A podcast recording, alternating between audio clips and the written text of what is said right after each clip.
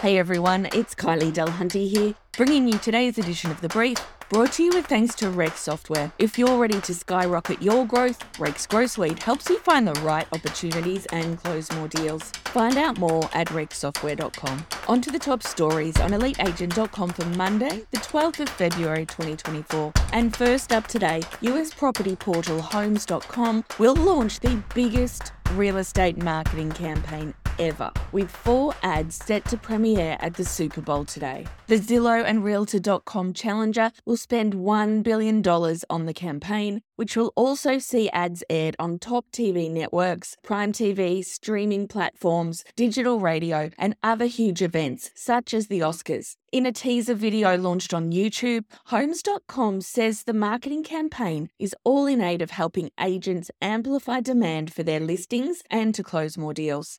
At next, REA Group has reported its half year results for the 2023 2024 financial year, with revenue increasing 18% to 726 million and an increase in EBITDA, excluding associates, of 22% to 439 million. There was also a 22% increase in net profit to 250 million. CEO Owen Wilson said the outstanding result was driven by strong yield growth and a more normalized listings environment. And did you catch Sam's chat with Peter Brewer on the Elevate podcast on Saturday? If the answer is no, then I highly recommend you go back and listen to it. It is a super entertaining and knowledgeable listen. Peter is a master of telling great stories, and he also shares why he believes emotional intelligence is the genuine key to real estate success the former agent and REIQ board chairman reveals what clients really want and how you can blend kindness and empathy with cutting edge strategies to forge strong relationships and the ultimate in business success. He also talks about the book he is writing about his life and career, which is aptly titled Running Out of Saturdays. And moving on to Brecky Brows, and buyers are paying up to six times more in stamp duty than they were a generation ago, according to a new study from the EC 61 Institute, in collaboration with PropTrack, the cost of stamp duty is now the equivalent of six months' income in Sydney and in Melbourne. And five years after being ousted from WeWork,